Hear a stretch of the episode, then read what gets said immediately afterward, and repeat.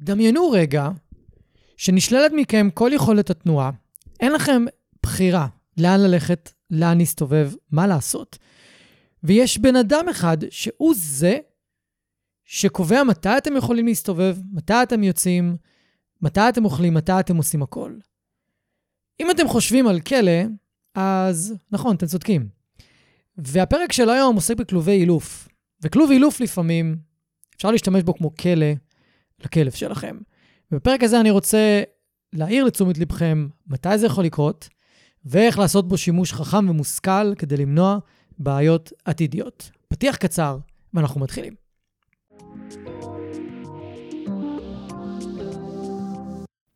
ברוכים הבאים לפודקאסט מחשבות של כלב. שמי גיא תיכון, ואני עוזר לבעלי כלבים להתגבר על בעיות התנהגות מורכבות עם הכלבים שלהם בשיטות המבוססות על תגמולים וחיזוקים בלבד.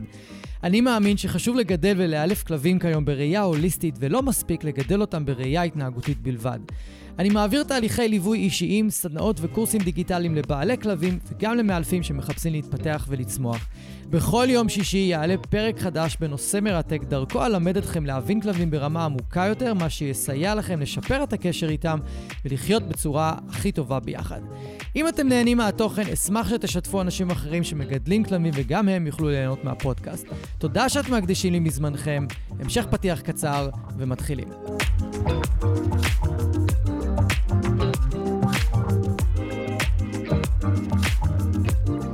ברוכים הבאים לעוד פרק. אני מקווה שלא הבהלתי אתכם עם הפתיח שלי, אבל רציתי להיות כנה ואותנטי איתכם, כי לפעמים מקרים שאני פוגש ושומע פשוט מרגישים לי ככה, כאילו הכניסו את הכלב לאיזשהו כלא, על לא עוול בכפו, רק בגלל איזושהי גישת גידול וטיפול כלבים של בן אדם מסוים, שקובעת שחייבים כלוב, והכלב צריך להיות בכלוב כל הזמן, ורק ככה מגדלים כלבים, והוא צריך להיות שם הרבה שעות, ולהבין גבולות, ולהבין את החוקים, וכל מיני סיבות אחרות, שחלקן לא מחויבות במציאות, וחלקן אולי כן, אבל אפשר לעשות שימוש מושכל בכלוב, ולא חייבים להשתמש בו בצורה מאוד אגרסיבית של סגירות להמון שעות. והפרק הזה הולך לעסוק בנושא הזה. ואנחנו נדבר על היתרונות, על החסרונות, על דגלים אדומים, ומי שישאר עד הסוף, גם יקבל בעצם את המתכון שלי לאיך כן נכון להשתמש בכלוב. באמת, זה קטע קצר, אבל שווה להישאר, להישאר בשבילו עד הסוף. וגם, מי שיקשיב עד הסוף, יש מתנה קטנה והנחה על קורס שאני מעביר, ואם מתאים לכם, תשארו עד הסוף, תקבלו את ההנחה.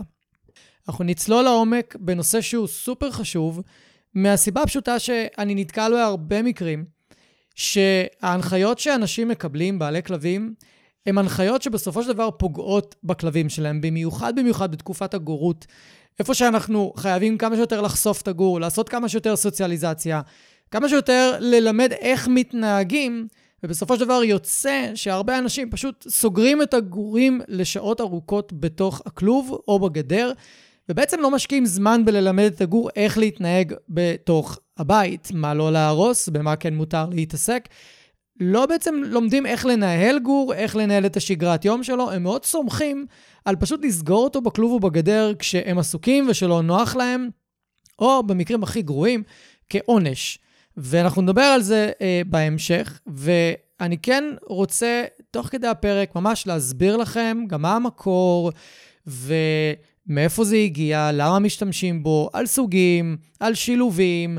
ומה השלבים של ההרגלה? יש גם שלבים שצריך לעקוב בצורה מסודרת. אנחנו לא ניכנס לעומק של השלבים, כי צריך פה הרבה הדגמות, אבל כן יהיה לכם ברור האם אתם הולכים לפי השלבים, או שאתם קופצים, או שאתם בכלל לא הולכים לפי שלבים, אלא יותר, אה, מה שנקרא, מכריחים את, ה, את הכלב. ונדבר על יתרונות וחסרונות. אז יאללה. בואו uh, נצא לדרך. אז קודם כל, מה המקור של שימוש בכלוב אילוף ולמה החליטו להשתמש בו? אז יש את כל הקונספט על זה שהוא הולך אחורה מאוד, שקשור למאורה. שכלבים בעבר ובהיסטוריה שלהם, כמו הזאבים, חיו במאורות, והכלוב אמור לדמות את המאורה. יכול להיות שיש בזה איזשהו היגיון, אבל העובדה היא זה שכדי שכלב יסכים להיות סגור בתוך כלוב, הוא חייב להיות מורגל אליו בצורה מאוד מסודרת. זה לא איזושהי התנהגות טבעית לגור של, אוקיי, אני נכנס לתוך הכלוב, או כלב בוגר, זה לא משנה, ואני אהיה סגור עכשיו בתוך הכלוב, וזה יהיה בסדר מבחינתי. זה אף פעם לא עובד. נדיר שזה עובד. יש כמה כלבים שכן, אבל לא. מה שבדרך כלל קורה זה שהכלוב נמצא בחלל של הבית, פתוח, ולכלב יש את היכולת, את הזכות ואת הבחירה אם להיכנס לישון שם או לישון במקום אחר, או סתם פשוט לרבוץ לו אה, בתוך הכלוב. אבל ברגע שתסגרו כלב כזה ללא הרגלה, כמעט תמיד הוא ינסה לצאת, הוא יבכה, הוא ינבח, או אולי אפילו יתפרע בתוך הכלוב, אולי אפילו ישתולל, במקרים מאוד קיצוניים אפילו יפצע את עצמו. זאת אומרת שיש לי קצת בעיה עם המונח הזה והשימוש במונח של מאורה, כי גם בטבע, נגיד ואנחנו לוקחים את זה לכיוון של זאבים, יש לזאב בחירה אם לצאת מהמאורה או להישאר בתוכה. הוא לא כלוא בתוכה.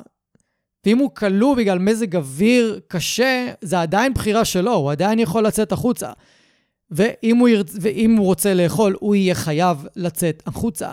ואנחנו קצת עשינו מכבסת מילים לשימוש בכלוב אילוף כמאורה, כי ברגע שלקחנו את הבחירה מהכלב, האם להיות שם או לא.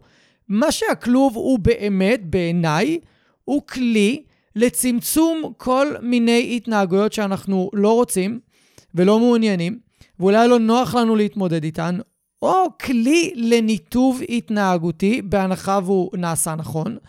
וכלי שעוזר לי להרגיל את הכלב שלי לכל מיני התנהגויות שאני מעדיף, ולהרגלים שאני מעדיף, הרגלים שמתאימים לחיים בבית, בסביבה האנושית. ובתנא... אבל שוב, בתנאי שאני עושה את זה בצורה נכונה.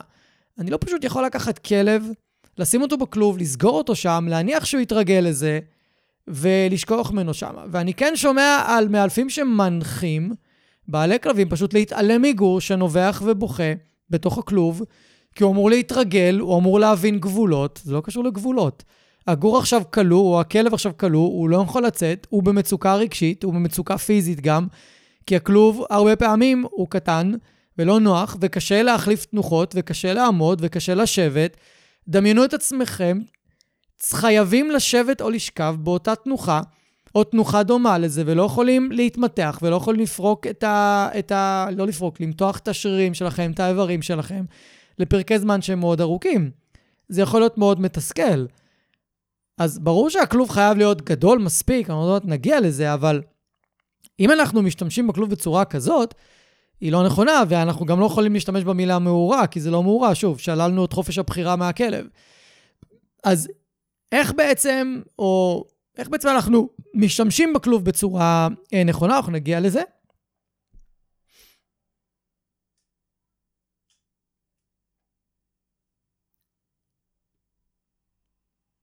אז אם אני רוצה להשתמש בכלוב בצורה נכונה, אני חייב לפעול לפי סט של כללים מסוים, וכל הזמן לוודא שה-well-being, הרווחה של הכלב שלי, היא בראש סדר העדיפויות שלי, ואני לא, אה, ואני לא שם את זה בצד. ושוב, אני נתקל באנשים שמספרים לי על ההנחיות שהם קיבלו, ובאופן חד משמעי, רווחת הכלב היא לא בראש מעייניו של המאלף שמנחה. מה שהמאלף רוצה זה פתרון מהיר, זה פתרון קסם לצמצום והפסקת הרס, צמצום ועשיית צרכים בבית, והרבה פעמים אם הגור בוכה או הורס את הבית שאנחנו לא נמצאים, אז הוא יהיה סגור שעות על גבי שעות בכלוב, כנ"ל כלבים בוגרים, וה-well-being של הכלב הוא לא בא בחשבון פה. עכשיו, הרבה פעמים אנשים אומרים לי, אבל גיא, מה איתי? הוא הורס לי את הדברים. אני אחרי זה צריך להוציא כסף כדי לשלם ולקנות את כל הדברים האלה מחדש. או שהוא יכול לגרום לזה שיעיף אותי מהדירה כי הוא בוכה. הרבה פעמים הם בוכים גם בתוך הכלוב, אז זה לא כזה משנה. אז אני אומר, אתם צודקים. לכן, הדבר השני בראש מעיינינו כמטפלים שרוצים להשתמש בכלוב, הוא מה נכון לבית הספציפי שמגדל את הכלב, ומה אפשרי לבית שמגדל את הכלב, ואז לעשות חיבור. אנחנו לא יכולים לקחת את הכלוב ולהשתמש בו רק איך שמתאים לנו בני אדם, ואנחנו לא יכולים להשתמש בו רק איך שזה מתאים לכלב. ברור שמישהו פה אה, יהיה מתוסכל מהעניין, וזה לא יהיה בר קיימא לטווח ארוך. אנחנו חייבים לעשות את השילוב הזה. אז אמרתי, המקור הוא סוג של רצו לתת לכלב מקום אה, למאורה, סוג של... אני קצת לא מסכים עם המונח הזה. אני פשוט חושב שזה איזשהו מקום שנורא נוח לכלב להיות בבית. זה כמו חדר לכלב, כמו שלנו יש חדר, כי הוא עוזר לו קצת להתבודד ממה שקורה בבית. כי הוא יכול להיכנס לכלוב, במיוחד עם כלוב פלסטיק, כלוב טיסה, שהוא ברובו אטום, ויש לו רק חלונות בצדדים, ואת הדלת רשת מקדימה. ואז הוא, כשהוא שוכב, במיוחד אם אנחנו ממקמים את הפתח לא למרכז הבית, שהוא שוכב, הוא פשוט לא רואה מה קורה מסביבו, הוא רק שומע. ויש כלבים שזה מקל עליהם להתנתק על מה שקורה ועוזר להם לישון. אם יש לכם כלב כזה וזה עוזר לו, פנטסטי. תשתמשו בכלוב בצורה הזאת, זה מעולה. אני לא בעד לשים את הכלוב במקום סופר מרכזי, אלא אני תמיד אעדיף מקום מרכזי, אבל הכי בצד שאפשר. איפה שהכלב ממש יכול ללכת לנוח ולישון ולהתבודד. במיוחד אם יש ילדים בבית שמציקים לו ולא נותנים לו לישון, וכל פעם שהוא רוצה לישון הם באים אליו ומעירים אותו, ואז זה יכול אה, לפתח לנו כל מיני בעיות אחרות. אז המקור הראשוני הראשוני לשימושים של הכלוב היה אה, למנוע הרס וחינוך לצרכים, ועם הזמן, ככל שתיאוריית הלהקה והדומיננטיות התפתחה, אז הכלוב גם התחיל להשמש כ... אני עושה פה מירכאות כפולות, חינוך לגבולות בתוך הבית. לא באמת מלמד גבולות, גבול זה משהו רגשי, ואם אני רוצה ללמד גבול בהקשר שלי וההתנהגות שלי, אז אני חייב ללמד בפועל את הכלב איך זה עובד. זה שאני פשוט אמנע ממנו להסתובב בבית, ואני אמנע ממנו כל מיני התנהגויות, לא מגדיר פה שום גבול רגשי עבורי, ולא מגדיר שום גבול התנהגותי עבורו. זה פשוט מונע ממנו חופש תנועה, אז אני לא רואה את זה כגבול. דבר שני, גם אם השתמשתי בכלוב כגבול, להגדיר גבולות לכלב, ברגע שאני ארצה להוציא את הכלב מהכלוב, אני צריך ללמד אותו את הכל מחדש. כמו, אם אני לא רוצה שהוא ייכנס לחדר מסוים, אני צריך ללמד אותו לא להיכנס לחדר. זה שהוא היה סגור בכלוב לא לימד אותו לא להיכנס לחדר הזה. כנ"ל עלייה על הספות, כנ"ל עלייה על מיטות, כנ"ל אה, קפיצות עליי, אם אני מגדיר את זה כגבול, כל דבר.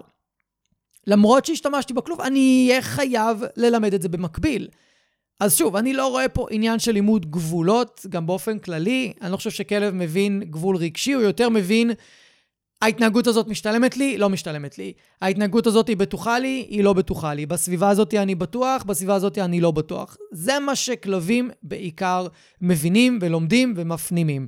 ועשיתי פרק קודם, פרק שלם על המניעים של כלבים להתנהגות. אני מזמין אתכם להקשיב לו, הוא פרק שיצא מרתק. ומאוד יכול להעשיר את ההבנה שלכם על למה כלבים מתנהגים כמו שהם מתנהגים, ולחבר את זה לדברים שאני מדבר כאן, ובאופן כללי, לדברים שאני מדבר עליהם בפודקאסט אה, בכלל. עכשיו, יש לנו סוגי כלובים. יש לנו כלוב רשת, שהוא פתוח בגדול, עם מגש פלסטיק שאפשר להוציא ולהכניס כדי לנקות. אישית, אני לא אוהב אותם. אני חושב שהם ארעישים מדי, הם עושים הרבה רעש מתכתי, הפלסטיק לא נעים לכלבים, המגש עצמו הוא כל הזמן זז, והוא לא יציב, והוא מתעקם עם הזמן ומקבל אה, זוויות, והוא נוגע ברשת הרבה פעמים ועושה המון רעש, וכשדורכים עליו הוא עושה המון רעש. אני לא אוהב אותם. דמיינו שאתם צריכים להיכנס למיטה שלכם כל לילה כדי לישון ולנוח, ויש רעש מתכתי על כל תנועה שאתם עושים. אף אחד לא חושב על זה. עכשיו, למה רוב האנשים משתמשים בכלובי מתכת? כי הם יותר זולים, והם מתקפלים ויותר נוח להתנהל איתם. אבל עבור כלב, כל כך הרבה רעש מתכתי, זה רע מאוד. ובפרק שעשיתי עם איילה נאור על כלבים היפראקטיביים, כלבים אמיתיים עם היפראקטיביות, לא סתם כלבים אנרגטיים, הכלבים האלה יש להם רגישות גבוהה מאוד לרעש מתכתי, זה מוכח. זה מוכח מדעית, בדקו את זה. ו... פגשתי המון כלבים היפראקטיביים כאלה עם כלובי רשת, שהם פשוט לא סבלו אותם, הם שנאו את הכלובים האלה והיו צריכים כל הזמן להילחם בהם כדי להיכנס פנימה. המצ... המצב המצחיק הוא שנתנו לכלבים האלה לעלות על הספה, הם היו הרבה יותר רגועים מאשר בתוך הכלוב. או אם החלפנו להם את זה לכלוב רשת, אה, סליחה, לכלוב פלסטיק. שזה הסוג השני. שזה בעצם הכלוב טיסה, שרובכם מכירים. זה הכלובים שאיתם מטיסים כלבים במטוס. והיתרון שלהם זה שקודם כל הפלסטיק שלהם הוא רך כזה, הוא מקשה אחת של פלסטיק, אין שום דבר שזז. ולפעמים אה, הרצפה של הכלוב היא מוגבעת קצת, וכשכלב דורך, אז הפלסטיק שוקע למטה וזה קצת מבהיל אותם, וזה לא בעיה לפתור. שמים מגבת עבה מתחת לכלוב, וזה מונע את השקיעה של הרצפה, ואז אין את הרעש הזה של הפלסטיק שהוא אה, נמתח וחוזר חזרה לצורה הטבעית שלו. כלבים גם לפעמים נבהלים מזה, אז אני פשוט שם שם, אה, שם שם את, את המגבת הזאת. עכשיו, עכשיו, היתרון שלו, כפי שציינתי קודם, זה שהוא יחסית יותר מבודד, יש לו, הוא, הוא מקשה אחת, כמו שאמרתי, ויש לו חלונות, וכלב ממש יכול לנוח הרבה יותר בכיף. ולמי שחושב שיש כלובי פלסטיק קטנים, אז לא, יש כלובי אקסטרה לארד שהאורך שלהם הוא מטר וטיפה, ויש ג'יינט שהאורך שלהם הוא מטר עשרים. לי היו בבית כלובים, אני אדבר איתכם לפני עשר ויותר שנים, אה, יח... לסטאר שהייתה דנית מעורבת, היה לה ג'יינט. הוא היה ענק בשבילה, היא הייתה נכנסת אליו, וכל פעם שהייתה נכנסת, היא, היא הייתה נראית לי קטנה ביחס לכלוב, זה היה מצחיק, והיא הייתה כלבה גדולה של איזה 35 קילו, גבוהה כזאת, יפייפייה, אצילית כזאת, שחורה, פשוט כלבה יפייפייה. ו... וגם לגילי, שהיה לה אקסטרה לארג', גילי הייתה 39 קילו, כי היא הייתה מאוד שרירית, אבל היא הייתה יותר קטנה בגודל, והוא גם היה לה ממש גדול. ולרוני היה כלוב לארג', והוא גם היה לה גדול, כי רוני יחסית קטנטנה, אם אתם מורידים לה את כל הפרווה, אין שם כלום, יש שם 16 קילו בקושי. אז כלובים יכולים להיות מאוד גדולים לכלב, אני תמיד אעדיף לקנות כלוב שהוא במידה אחת יותר גדול. אז אם אומרים לכם, לארג' מתאים לכלב, קנו אקסטרה לארג'. אקסטרה לארג' מתאים, קנו ג'יינט. עכשיו, מה הבעיה? הג'יינטים עולים מלא כסף. הם קרוב לאיזה 1,800 שקל, 1,600 שקל, לפעמים 2,000, וזה מבאס להוציא סכום כזה. תכלס. לכן אנשים הולכים וקונים את הכלובים הגדולים של הכלובי רשת. וזה בעיה מבחינתי הרבה פעמים. אז אם לכלב אין בעיה עם רעש מתכתי ואתם צריכים כלוב מאוד גדול, אז סבבה. תקנו את, ה, את הכלובי רשת, כי באמת 2,000 שקל, 1,800 שקל זו הוצאה באמת גדולה, שלא תראו אותה חזרה, גם אם תמכרו את הכלוב ג'יינט uh, ביד 2. Uh, אבל אם יש לכלב שלכם בעיה של, רגישות לרעשים מתכתיים, אין לכם ברירה. אתם חייבים להשתמש בכלובי פלסטיק. עכשיו, עדיף להשקיע בכלוב פלסטיק extra large, שעולה משהו כמו 700 שקל, כאילו 800 גג, גג, גג, אוקיי? ועדיף להשקיע את זה מאשר הכלובי רשת. זו דעתי. עכשיו, טיפ קטן, אם אתם קונים כלובי פלסטיק, זה טיפ שחסך לי המון כסף, וגם ללקוחות שלי. תמיד תקנו מנגנון סגירה שמולחם לדלת של, ה, של הכלוב, ושהוא עשוי ממתכת ולא מפלסטיק. קרה לי לא מעט פעמים שהמנגנוני נעילה הם היו בפלסטיק והם לא מולחמים לדלת, אלא רק מוצמדים עם איזה קליפס כזה. וכמה כלבים סופר חכמים פשוט עשו את המנגנון והוציאו את עצמם החוצה, וסתם צריך להוציא כסף על כלוב שלם, כי אין חלקי חילוף פה בארץ, לא של דלת, לא של כלום, אתם צריכים לקנות כלוב אה, שלם. אז זה כזה היה טיפ, אה, טיפ קטן. עכשיו, יש גם את הגדר אילוף, שרובכם מכירים, שמשתמשים המון עם גורים, שזו גדר בכלל פתוחה, שהיא כמו אקורדיון כזה, שאפשר לפתוח אותה ולסדר אותה ולעצב אותה. אה, כלבים יכולים לטפס מלמעלה. אה, ויכולים גם לדחוף אותה בבית ולהזיז אותה. היא פחות מתאימה לכלבים גדולים, אבל איך הכי נכון להשתמש בגדר? זה בעיקר עם גורים שרוצים לחנך אותם לצרכים, ויש סידור מסוים לגדר כדי לחנך גורים לצרכים, לא ניכנס לזה כאן. ואם אתם רוצים לכלב גדול, או אם אתם רוצים יענו את הסידור האולטימטיבי, אז זה גדר שמחוברת לכלוב, ובעצם הכלב יכול ללכת לישון בכלוב, אבל אם אתם מחנכים אותו לצרכים, הוא יכול לצאת מהכלוב ולעשות צרכים בגדר, או אם הוא פשוט רוצה קצת לחלוץ עצמות ולמתוח איברים, הוא יכול לצאת אל השטח של הגדר. אבל למה רוב האנשים לא עושים את זה? כי זה פשוט הוצאה כספית, שוב, מאוד גדולה. זה גם גדר באיזה 500-600 שקל, וזה גם כלוב בין 400 ל-800 שקל בדרך כלל. אז יש לכם פה כבר הוצאה של 1,600 שקל, אבל בעיניי זו תוצאה שהיא סופר משתלמת, כי זה יכול למנוע המון תסכולים מהכלב שלכם. עכשיו, בנקודה הזו אני רוצה רגע להתייחס לאיזשהו הרגל של הרבה מאלפים להשתמש בכלוב בצורה שהיא אוטומטית. זאת אומרת, לכל בית שהם יגיעו, ואגב, אני מדבר על זה מניסיון אישי, כי גם אני עשיתי את זה, ככה אני התנהלתי בעבר, ואני שיניתי את האופן שבו אני אה, מתנהל. שלא משנה איזה כלב זה, לא משנה אם בן כמה הוא, לא משנה מה הבעיה ההתנהגותית, בין אם זה גור, במיוחד גורים אגב, תמיד יהיה כלוב, תמיד צריך להכניס את הכלב לכלוב, תמיד צריך להרגיל אותו לכלוב. והרבה פעמים מכניסים את הכלב לכלוב בשלב הרבה יותר מוקדם ממה שהוא מוכן. ההרגלה עוד לא הסתיימה, ההרגלה לא הייתה מקסימלית, וישר משתמשים בו, והשימוש בו הוא הרבה פעמים לא מושכל, מה שבעצם גורם להצטברות מתחים אצל אותו כלב או גור, ובעצם אנחנו מפספסים פה את המטרה. יצא לי לא מעט פעמים פשוט להוציא כלבים מה, מהכלוב, כי הוא גרם ליותר בעיות מאשר לתועלת. המקרים שהכי זכורים לי זה מקרים שאמרו לי שיש לכלב חרדת נטישה, הוא בוכה וצווח שעוזבים את הבית, ועושה צרכים אפילו בתוך הכלוב. ושאלתי, תגידו, פעם ניסיתם לשים אותו מחוץ לכלוב כשאתם עוזבים את הבית? לא, אנחנו מפחדים שהוא יהרוס. האם אי פעם בדקתם? אז כאילו, עשיתם איזשהו ניסוי? נתתם לכלב דברים ללעוס, להתעסק, הוצאתם לו אנרגיה לפני, ושמתם מצלמה ויצאתם לחצי שעה, שעה ועקבתם וראיתי מה קורה? לא. הרבה אנשים פשוט לוקחים בחשבון, או יוצאים מנקודת הנחה, ואני לא מאשים אף אחד, זה פשוט מה שאמרו להם לעשות.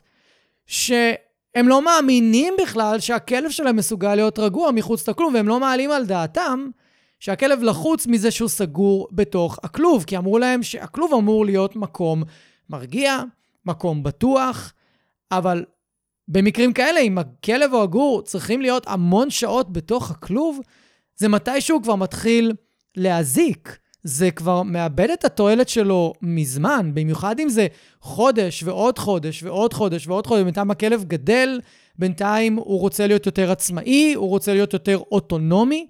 ואם יש משהו שאנחנו רואים במחקרים, גם בבעלי חיים וגם בבני אדם, שאחד הדברים שהכי גורמים אה, או משפיעים על רוגע ושקט נפשי, זה תחושה של אוטונומיות, של שליטה על העצמי, שאנחנו לא מרגישים חסרי אונים. זה לא משנה איזה בעל חיים זה. ככל שבעל חיים, יצור חי, מרגיש חסר אונים, לא בשליטה על הגורל שלו, ופחות ולא לא מספיק אוטונומי, הוא יחווה יותר תסכול ויותר כעס, ויהיה יותר חרדתי. ככה זה. אז במיוחד אם אנחנו משתמשים בכלוב, או גדר, או תיחום כלשהו, אפילו סגירה בחדר, אנחנו חייבים לבדוק כל הזמן האם הכלב שלנו מקבל מספיק אוטונומיות בחיים שלו. כמובן שאנחנו לא ניתן לו לעשות כל מה שהוא רוצה ולהרוס כל דבר שהוא רוצה ונבטל את הרצונות ואת הצרכים שלנו, ברור שלא, דיברתי על זה בהתחלה, אבל חייב להיות פה איזשהו בלנס. חייב להיות. אחרת אנחנו נמצא את עצמנו מהר מאוד עם כלב שהוא גם לא מסוגל להיות בכלוב טיסה, או בכלוב שלו, גם לא מסוגל להיות מחוץ לכלוב, וגם אנחנו בעצם שנה שלמה, חצי שנה, תלוי כמה זמן הכלב היה סגור, לא לימדנו אותו איך מתנהגים מחוצה לו. אז צריך מאוד להיזהר מזה, זה מקרים שאני פוגש, מקרים שאנחנו נתקלים בהם, ואני נורא נורא מפציר בכם, אם אתם עושים שימוש באיזשהו תיחום, בבקשה תתייעצו עם איש מקצוע. דגש על איש מקצוע שלוקח בחשבון גם את הצרכים שלכם וגם את הצרכים של הכלב, את ה-well-being של שני הצדדים, ולא רק בא בגישה של לא, הכלב צריך להבין גבולות, הכלב צריך לדעת את המקום שלו, הכלב צריך אה, להיות אה, למטה בהיררכיה, נסגור אותו בכלוב להרבה שעות, והנה פתרתי לכם את הבעיה. עשו לי טובה, תימנעו מפתרונות כאלה, כי שנה-שנתיים מעכשיו, זה לא יהיה פתרון, זה יהיה בעיה, אוקיי? אז דיברנו מקודם על השלבים קצת, אז בואו נדבר עליהם יותר בהרחבה. השלבי הרגלה, בקצרה, אני אקריא לכם אותם שנייה ממש בקצרה, זה קודם כל אה, הרגלה למיקום ולנוכחות של הכלוב. קודם כל, בבית, שהוא פתוח, בין אם זה עם חלק עליון, בלי חלק עליון, תלוי אם זה פלסטיק או מתכת. קודם כל, הרגלה לנוכחות ולמיקום, כי יש להבין שגם לזה לוקח להם זמן להתרגל. ו... יש לי סיפור, אגב, לגבי מיקום. אפרופו, רגע, בואו נעשה הפסקה, אני אספר לכם סיפור מדהים. עבדתי עם זוג לפני כמה שנים טובות, עם אה, כלב אה, ריאקטיבי כזה, חרדתי קצת, והם התכוננו למעבר לחו"ל. זה סיפור מגניב לאללה. והם קנו כלוב, והדרכתי אותם מה לעשות. אז בהתחלה הם התחיל, הם פשוט עשו את מה שצריך לעשות בהרגלה לכניסה ויציאה, שזה השלב השני של ההרגלה, זאת אומרת, הם שמו את הכלוב בבית, הכלב התרגל לנוכחות שלו, הם עשו לו המון כניסות ויציאות עם אוכל, אבל כשהם לא עשו את התרגולים, הכלב לא נכנס, הכלב לא רצה להשתמש בכלוב. אבל מצד שני, הם כן עשו, הם כן תרגלו איתו עם אוכל, והכלב כן נכנס עם אוכל ועם חטיפים, אבל כששמו לו נגיד עצם, הוא היה לוקח אותה החוצה, אבל הוא לא היה נכנס לבד. אז לכן הם התייעצו איתי שוב פעם, וביקשתי לראות סרטונים של זה. באמת ראיתי סרטונים, וואלה, הכלב בתרגול, מי נכנס, ויכול אפילו קצת לשכב בפנים, בתוך תרגול הם הגיעו לזה שהם יכולים לעשות איתו אה, תרגול רגיעה בפנים אה, בזמן אה, אימון, אבל ברגע שהם שימו, הוא יצא והוא לא הסכים להיכנס. אז אמרתי, אוקיי, אני צריך להגיע לראות, כי אני לא מבין מה הולך פה. הלכתי אליהם הביתה, ואני רואה את המיקום של הכלוב, מסתכל על המיקום, אני אומר, אוקיי, המיקום סבבה, לא נראה לי שיש פה איזושהי בעיה. ואני עושה עם הכלב כמה תרגילים, אני אומר, אוקיי, הוא נכנס, הוא יוצא, נכנס, יוצא, אבל לא משתף פעולה מעבר לזה. ואז הוא נעמד ליד הכלוב, מיוזמתו, ומסתכל למעלה על התקרה, מעל הכלוב. ואני כזה מסתכל עליו, ואני אומר, על מה הוא מסתכל שם? אני שואל אותם, תגידו, יש לכם שכנים מרעישים למעלה? שכנים שעושים הרבה רעש? והוא אומר לי, לא. אנחנו לא יודעים למה הוא מסתכל. הוא, שאלתי הוא מדי פעם עושה את זה? הם אמרו לי, כן, הוא מדי פעם עומד שם ומסתכל למעלה, אבל לא החשבנו את זה כאיזושהי בעיה. אמרתי להם, אוקיי, בואו, אני רוצה לראות רגע מה, מה קורה פה. אני, לא, לא ברור לי, ההתנהגות שלו מוזרה. הוא פשוט עומד ובוהה בפינה של, של, של התקרה, איפה שה... כי תקרה מתחברת עם הקיר, הוא פשוט בוהה לשם. ואני מסתכל לכיוון, אבל אני לא רואה שום דבר, אני גם לא שומע שום דבר מהשכנים. יכול להיות שהוא שומע משהו ממש מכמה קומות למעלה. אולי הוא שומע רעשים בתוך הבניין של מתכת זזה, אנא ערף, אני לא יודע. אבל הוא לא מוכן להיכנס לכלוב.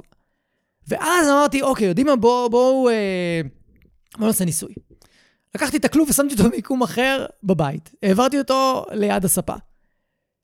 בחיי, עשר שניות אחרי שהעברתי את הכלוב למיקום אחר, הוא פשוט נכנס, נשכב בפנים מיוזמתו, ו- וסוג של התאפץ כזה, הוא לא נרדם, אבל התאפץ. הסתכלתי עליהם, הם הסתכלו עליי, שלושתנו במין הלם כזה, אמרתי, אני לא יודע להסביר לכם את מה שקרה פה, אבל זו דוגמה טובה לכמה המיקום של הכלוב בבית הוא סופר חשוב. וזה לימד אותי אז, גם ידעתי את זה לפני, ממקרה אחר, אני אספר לכם אותו גם, שמיקום של כלוב הוא סופר קריטי. סופר קריטי. יש פשוט מיקומים בבית שלא יעזור כלום. הכלב לא ייכנס לכלוב במיקום הזה. תשנו מיקום, הוא ייכנס. זה אותו דבר עם כריות ו... ושמיכות שאתם שמים לכלב בבית. יש מקומות שנורא נוח לכם שהכרית של הכלב תהיה שם, אבל הוא לא ישתמש בה. תשנו את המיקום של הכרית, הוא פתאום ישתמש בה הרבה יותר. אני הוכחתי לאנשים לא מעט, שברגע למשל, דוגמה, למשל, כשמקרבים את המיטה של הכלב לספה, שהיא תהיה יותר קרובה אליהם, הוא עולה פחות על הספה ושוכב יותר במיטה שלו, במיוחד שאנחנו מבקשים ממנו. שזה מדהים. זה מדהים, כי עניין של קרבה, עניין של מיקום, הוא סופר קריטי, במיוחד שהיום יש מחקרים שמנסים להבין למה כלבים מחרבנים דווקא במקום שהם בוחרים. כאילו, מה גורם להם לבחור? ואשכרה היום בודקים אם יש קשר לשדה האלקטרומגנטי של כדור הארץ, שהם מרגישים שם איזה משהו, הם רוצים להיות מיושרים עם משהו שקשור לשדה האלקטרומגנטי של כדור הארץ. לכו תבינו, אוקיי? אז אני לא יודע אה, לגמרי מה המיקום המדויק בכל בית, אני לפעמים כזה מעריך, ואז עושה ניסוי. אם הכלב לא משתמש לא בכרית ולא בכלוב במיקום ששמתי אותו, אני משנה מיקום. והנה עוד סיפור נורא אה, מגניב. זה הכלבה הראשונה הראשונה שהילפתי לפני קרוב ל-15 שנה. וזאת הכלבה עם אה, ריאקטיביות ותוקפנות לאורחים. אז בזמנו אז עבדתי עם כלוב אילוף על הנושא הזה, ספציפית לכלבה הזו זה גם התאים, וכשאילפתי אותה אז הרגלנו אותה לכלוב אילוף והיא מאוד אהבה את הכלוב שלה. מאוד אהבה. גם להיות סגורה בו לפרקי זמן קצרים של שעה וחצי, שעתיים, הייתה ממש בסדר. גם כשבאו אורחים, היה לנו טקס כניסת אורחים, היא הייתה יודעת להיות במקום שלה והייתה שקטה. ככה טיפלתי בזה אז. היום אני לא מטפל בכניסת אורחים ככה, חשוב לי להדגיש. יש שני פרקים של, שלמים לאיך אני מטפל בכניסת אורחים, בלי כלובי אילוף, ולפעמים אני כן מכניס כלובי אילוף, לעיתים מאוד רחוקות, עם כלבים שזה מתאים להם. ויום אחד הם התקשרו אליי ואמרו לי, גיא, תקשיב, מיקה לא נכנסת יותר לכלוב אילוף, אנחנו לא יודעים מה קרה. שאלתי אותם, מה עשיתם שינוי בבית? אמרנו, כן, העברנו את הכלוב למיקום אחר. הופה, אבל, אה, אבל יכול להיות שהמיקום לא מתאים לה. אומרים לי, כן, אבל מה, מה הסיפור? כאילו, כולה ליד הקיר, למה שהיא לא תרצה להיכנס? אמרתי, אני לא יודע. בואו ניפגש ו- ונראה. אני מזכיר לכם, מקרה ראשון שאי פעם טיפלתי בו, אני לא יודע, לא ידעתי כל כך לפתור בעיות כאלה, פשוט השתמשתי בהיגיון הבריא שלי שאמר, אולי יש בעיה עם המיקום, אני לא יודע. טוב, הגעתי אליהם הביתה, הסתכלתי על הדירה, זו הייתה אותה דירה, גם הכרתי אותה, מי כמות שמחה לראות אותי, ואני כזה מסתכל מסביב, עובד עם מיקה על כניסה לכלוב, אולי, אמרתי לעצמי, אולי הם עשו איזשהו נזק בהרגלה לכלוב והם לא כל כך מודעים אליו, בואו נבדוק את זה. היא הסכימה קצת להיכנס, אבל, אבל כן, ראו שממש מפריע לה להיכנס לכלוב ולהיות בתוכו, והיא לא מרגישה בו בנוח. ואז הייתה לי הברקה, באמת, הייתה לי הברקה, אני לא יכול לתאר את זה בשום צורה אחרת. שאלתי אותם, תגידו, יש לכם דיירים חדשים בדירה הצמודה אליכם? זו הייתה דירת קרקע. הם אמרו לי, כן. אמרתי, אוקיי, הופה. אבל זה שיש דיירים חדשים, מה אמור להפריע לכלבה? הרי אין שם כלב שנובח לה דרך הקיר, אין שם כלום, אז למה שזה ישפיע עליו? אז שאלתי אותם, תגידו, אתם יודעים מה יש ליד הקיר, כאילו בצד השני של הקיר, ליד הכלוב שלה? ואז האישה אומרת לי, וואלה, הם שמו שם מקרר. אמרתי להם, אוקיי, אולי המקרר עושה הרבה רעש ועושה תנודות כאלה לא נעימות? ואמרו לי, יכול להיות. החזרנו את הכלוב למקום, למיקום הקודם שלו, כי הוא לא כל כך התאים להם המיקום הקודם, קצת uh, תקע להם שם את הסלון. והיא חזרה לשכב בתוך הכלוב. וזה מדהים. היה על הקיר מקרר שהפריע לה. כנראה עשה רעש וטלטולים ו- ואלוהים יודע מה. תמיד תזכרו, כלבים שומעים ומריחים פי כמה הרבה יותר מאיתנו. אנחנו לא חווים את העולם כמוהם. ובמיוחד תנודות. אני לא יודע כמה, אם אי פעם אתם הצמדתם את האוזן שלכם לקיר של בניין ישן בעיר מרכזית בארץ והקשבתם. תנסו את זה פעם אחת. ואתם תראו שאתם מסוגלים קודם כל לשמוע את הבניין זז ברוב המקרים, ואתם יכולים לשמוע את הרעש של היסודות שהבניין עושים. ממש היסודות עושות, עושים רעש. ואתם שומעים כמעט כל טריקת דלת.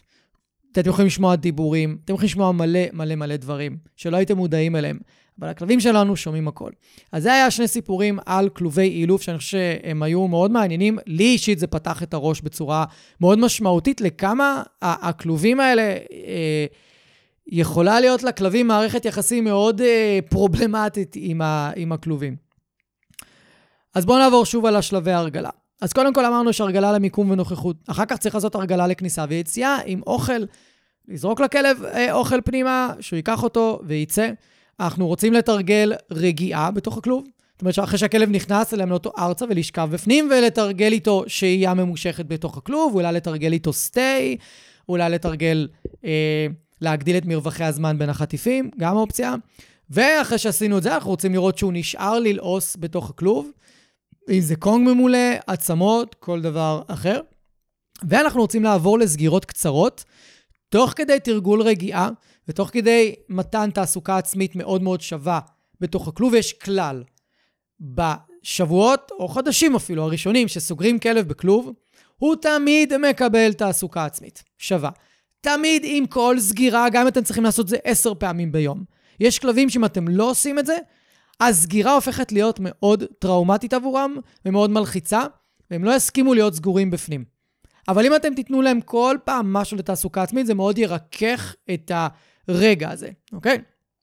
ולאחר מכן אנחנו עושים, אנחנו מעריכים את משך הזמן שהכלב סגור בתוך הכלוב, עם נוכחות שלנו בסביבה של הכלב, בסלון, בחדר אוכל, תלוי איפה הכלוב ממוקם, ורק אחר כך אנחנו עוברים לשלב סופי של סגירות יותר ממושך, סגירות קצרות, בלי נוכחות שלנו, זאת אומרת, אנחנו בחדר אחר, או, וסגירות ממושכות יותר. אלה השלבים. יש כלבים שאפשר לקפוץ שלבים, שאפשר, יש כלבים שאפשר לקפוץ איתם את השלבים, והם יעברו את השלבים נורא מהר, ויש שלבים שלא. ואני, ניחוש אחד, מי הכלבים שהם צריכים את השלבים יעברו יותר לאט ויותר בהדרגתיות, ניחשתם נכון, כלבים חרדתיים וכלבים רגישים, אבל יש עוד סוג, וזה הכלבים ההיפר-אקטיביים, שהם כל הזמן רוצים לזוז וקשה להם מאוד לנוח. איתם אנחנו גם צריכים לעשות הרגלה אה, הדרגתית. בואו נעבור בזריזות על יתרונות של הכלוב. יכול להיות שכבר הצלחתם להבין לבד מה היתרונות, אבל בואו אה, נעבור עליהם קצת. אז קודם כל, הוא מסייע בחינוך מהיר יותר לצרכים והוא מונע הרס. ושוב אני מדבר על יתרונות בהנחה שעשיתם הרגלה טובה. הכלב אוהב להיות בתוך הכלוב ונכנס אליו מיוזמתו, הוא שקט ורגוע והולך לישון שהכלוב סגור, ואתם משתמשים בכלוב בחוכמה שהכלב סגור בו לפרקי זמן יחסית קצרים, ולא ל-5, 6, 7, 8, 9, 10 שעות ברציפות. ביג נו נו למי שעושה את זה.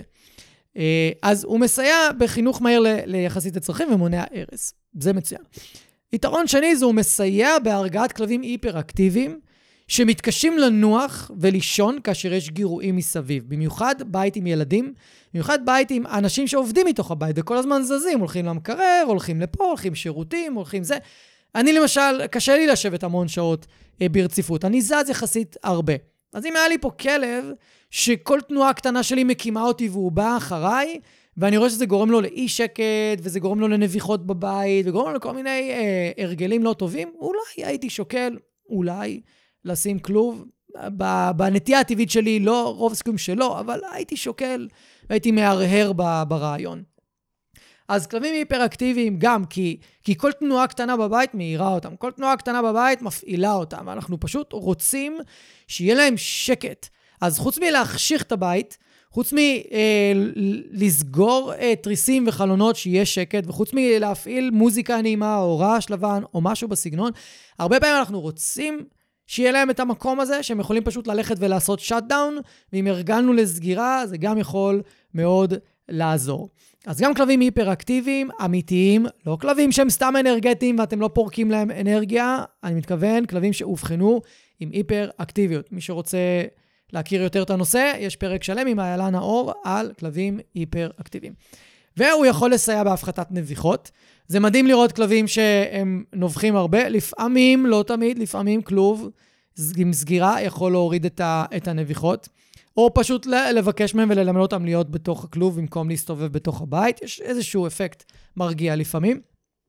הוא יכול לסייע בהרגעה כללית של הכלב, בהנחה והכלב חווה אפקט מרגיע מלהיות סגור בכלוב. ו... זה אולי היתרון הכי גדול, במיוחד עם גורים. הוא יכול לעזור בביסוס של שגרת יום, מתי מנוחה ומתי פעילות. זאת אומרת שאם אתם נמצאים הרבה בבית, אתם ממש יכולים להשתמש או בגדר או בכלוב ככלי שמלמד את הגור מתי ישנים, מתי יוצאים לטיולים, מתי יש פעילות בבית, כי אנחנו הרי לא מוציאים גור לטיול או כלב, ואז מחזירים אותו הביתה, ואחרי 10 דקות, 20 דקות הוא נכנס לכלוב והוא סגור עד לפעם הבאה. בשום פנים ואופן, אל תעשו את זה. גם אם מנחים אתכם לעשות את זה.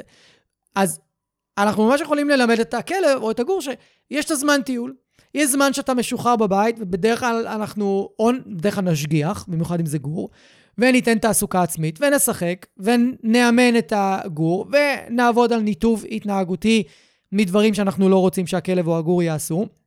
וכשאנחנו שמים לב שהגור מתחיל אה, קצת אה, להיתפץ, או כבר מכוון לישון, מי שמשתמש בכלוב או גדר, זה הזמן לשים אותם שם. מי שלא, זה הזמן לכוון את הכלב למיטה שלו, לשים אותה לידכם, ושילך לישון פשוט. וזה פשוט, ובצורה הזאת אנחנו יכולים ממש ללמד כלבים את השגרת יום ולהנחיל אותה בצורה שהיא יותר טובה. יש אנשים שהרבה יותר נוח להם ככה לאמן את הכלבים שלהם, כי הם לא יכולים להשגיח כל הזמן, ויש אנשים שהם מסוגלים להשגיח הרבה יותר, יותר מסוגלים לחלק את הקשב שלהם, יותר נעים להם לעשות את זה ככה, זה נורא משתנה. אבל בוא נגיד שאלה יתרונות כלליים שיכולים להיות לכלוב. אני לא רואה עוד יתרונות משמעותיים עבורו, אני לא, עבור, אני לא רואה יתרונות בלסגור כלב שהוא תוקפן לאורחים כשהכלוב הוא במרכז הבית. אני לא רואה את זה כיתרון, אני חושב שהרבה פעמים זה יכול לעשות יותר נזק. שוב, אפשר לבדוק את זה עם כלבים ספציפיים, אבל ככלל, אני לא חושב שזה יתרון. אני חושב שלהרגיל כלב להיות סגור בחדר יכול להיות הרבה יותר טוב לכלבים כאלה מאשר סגורים בכלוב, לפחות מהניסיון שלי. ו... ו... וזה בגדול כזה יתרונות שאני ככה אה, חושב עליהם.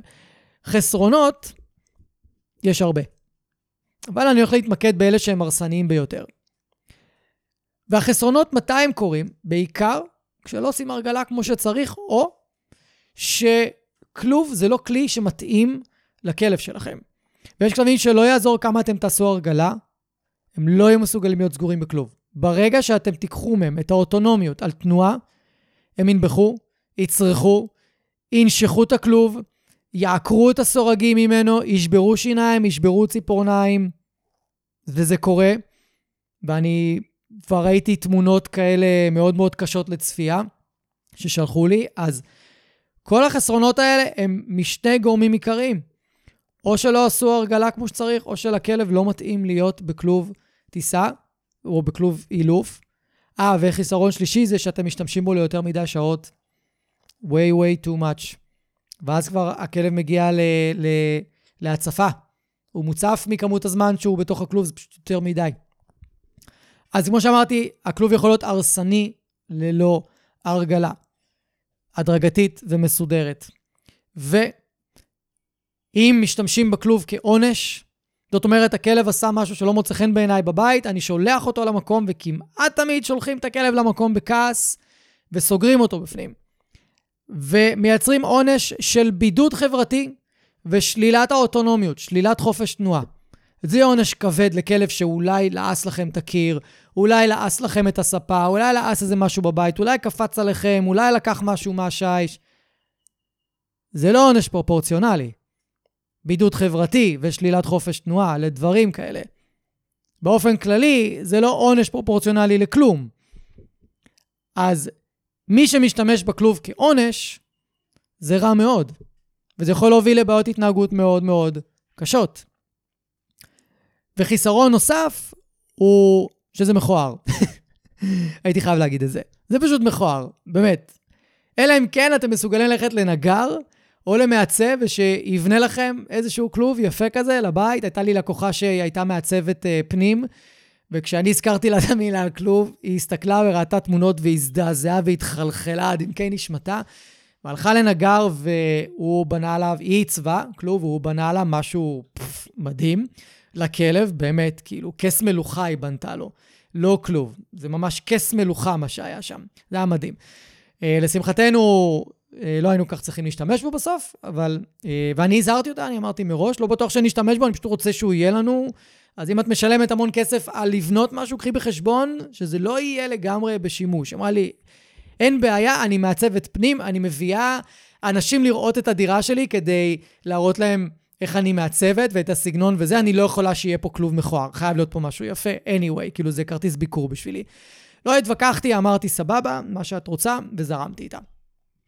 אה, אז העניין של, ה, של הנראות הפיזית, אה, גם לפעמים משנה. ויש בחו"ל, אגב, מלא מלא כלובים עשויים מעץ שמוכרים אותם, אבל אני לא חושב שאפשר לייבא אותם לארץ. אז נשים את זה רגע אה, בצד. אז דיברנו על זה שהוא מאוד הרסני להתנהגות ללא הרגלה, והוא יכול לגרום מתח ותסכול כאשר משתמשים בו כעונש, וצריך, סליחה, ואם משתמשים בו יותר מדי. לפני שבוע בערך, מאז רגע שאני הקלטתי את הפודקאסט, פנה אליי זוג שקיבל הנחיות בשלב מאוד מוקדם בגידול של הגורה שלהם, להשתמש בכלוב כל הזמן. וכשאני אומר כל הזמן, אני מתכוון לזה. יש טיולים, חוזרים מהטיול, הגורה יכולה להסתובב 10-20 דקות, ואז היא חוזרת לכלוב לעוד כמה שעות. והבעיה שלהם היום, אחרי עשרה חודשים כאלה, נדמה לי שזה בערך הזמן, זה שהיא כבר בוכה בתוך הכלוב, מה שהיא לא עשתה בעבר, היא כרגע בוכה בתוך הכלוב, היא משתוללת לפעמים בתוך הכלוב, היא לא מסוגלת כבר להירגע בתוך הכלוב, והתחילו להם מלא בעיות שקשורות לתלות רגשית. עכשיו, למה התפתחו בעיות של תלות רגשית? קודם כל, אגורה עכשיו, כדי לקבל חופש תנועה ולהיות חשופה לדברים כיפים יותר בחיים שלה, היא תלויה בהם כל הזמן לשחרר אותה מהכלוב.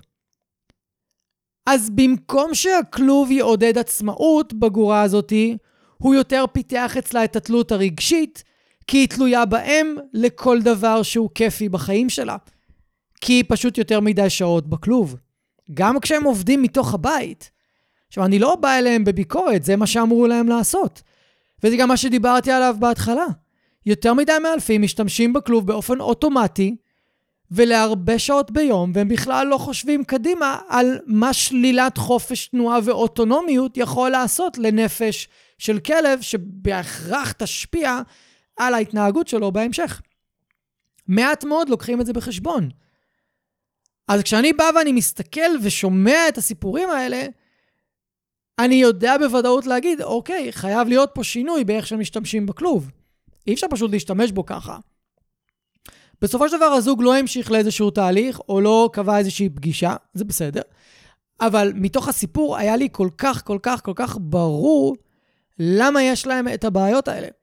ואם הייתי צריך לעשות שינוי עם הגורה הזאת, דבר ראשון, דבר ראשון זה הייתי מייצר לה המון זמן מחוץ לכלוב שהוא בטוח, כדי שהיא לא תהרוס וכדי שהיא לא תעשה צרכים, והיינו מתחילים משם, ולאט לאט, באופן הדרגתי, משחררים את הכלוב לגמרי ולא רוצים להשתמש בו יותר.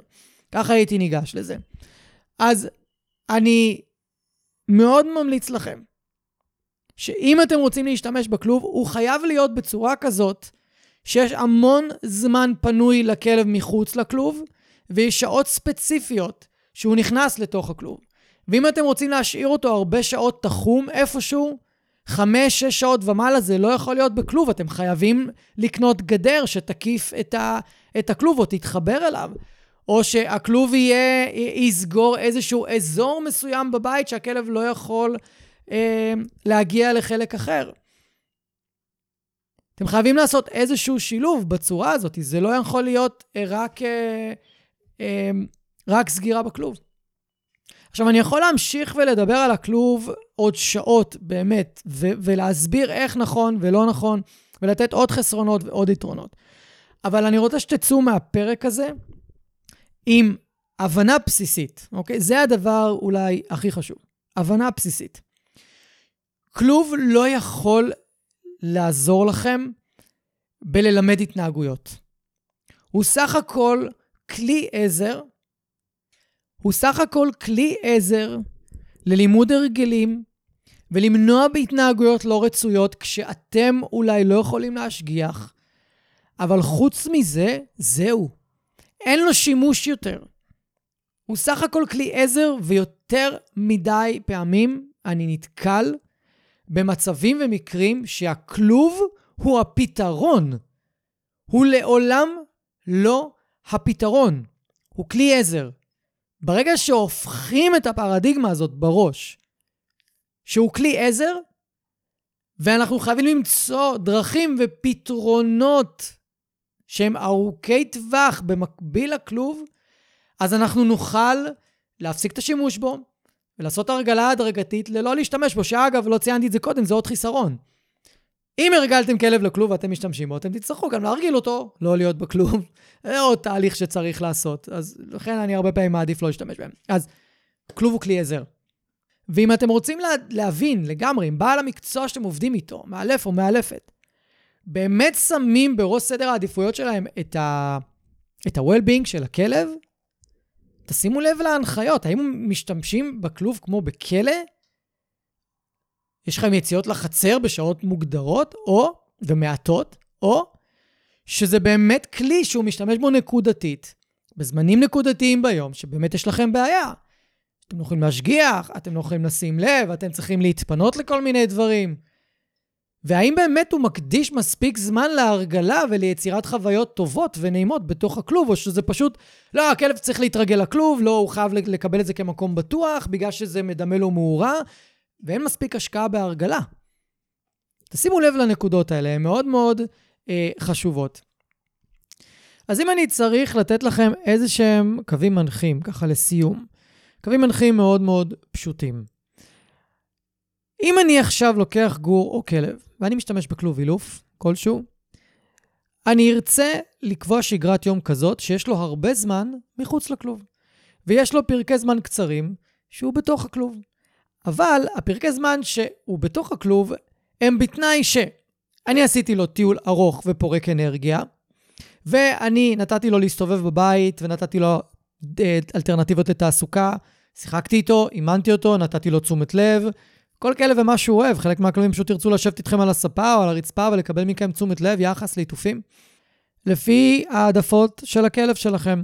זאת אומרת שחזרתם מטיול, אני מתחיל בכוונה מהבוקר, יש איזשהו פרק זמן מסוים שהכלב איתכם בבית, מסתובב, אתם משגיחים, אתם מאמנים אותו, אתם עובדים איתו, אתם מתרגלים איתו רגיעה, נותנים לו דברים להתעסק איתם. הוא לא מסתובב בבית עשר דקות וחוזר לכלוב, אני נגנב, אני נטרף שאני שומע על מקרים כאלה ועל הנחיות כאלה. נגיד ואתם בבית, כי הרבה מכם עובדים עכשיו מהבית. נגיד ו...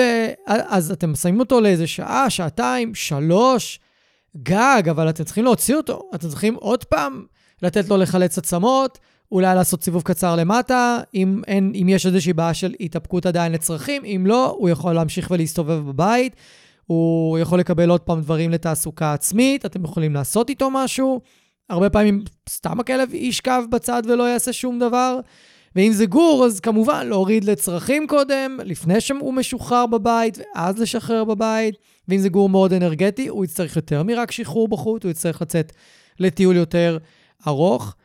ואם עכשיו הגעתם לצהריים, אז עושים עוד פעם סיבוב, ועוד פעם הכלב אה, מסתובב בבית ורק אחר כך נכנס לכלוב, באותה רוטינה.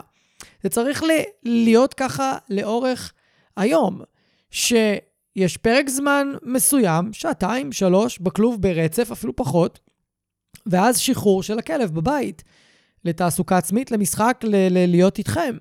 אין שום סיבה בעולם שאתם תהיו בבית, והכלב יהיה סגור בכלוב המון שעות, בזמן שאתם עובדים כאילו אתם מחוץ לבית. זה לא עובד טוב. ואם זה עובד לכם ככלב סופר רגוע, אז למה הוא צריך להיות בכלוב מלכתחילה? בדרך כלל מי שעושה את זה, שהכלב שלו לא רגוע, לא נותן לו לעבוד, והכלב מפריע, או אולי הורס, או מציק באיזושהי צורה, אולי נובח המון. זאת אומרת שיש בעיה הרבה יותר רצינית. הכלוב הוא סך הכל פלסטר במצבים כאלה. הוא לא טיפול בשורש הבעיה, הוא רק, רק סימפטום, כאילו הכלוב עוצר את הסימפטום ולא מטפל משורש הבעיה. אז חשוב לשים לב לזה, אתם רוצים איזושהי שגרת יום כזאת שאתם יכולים לבנות עליה, ולא רק אתם, הכלב שלכם יודע פחות או יותר מה הולך לקרות.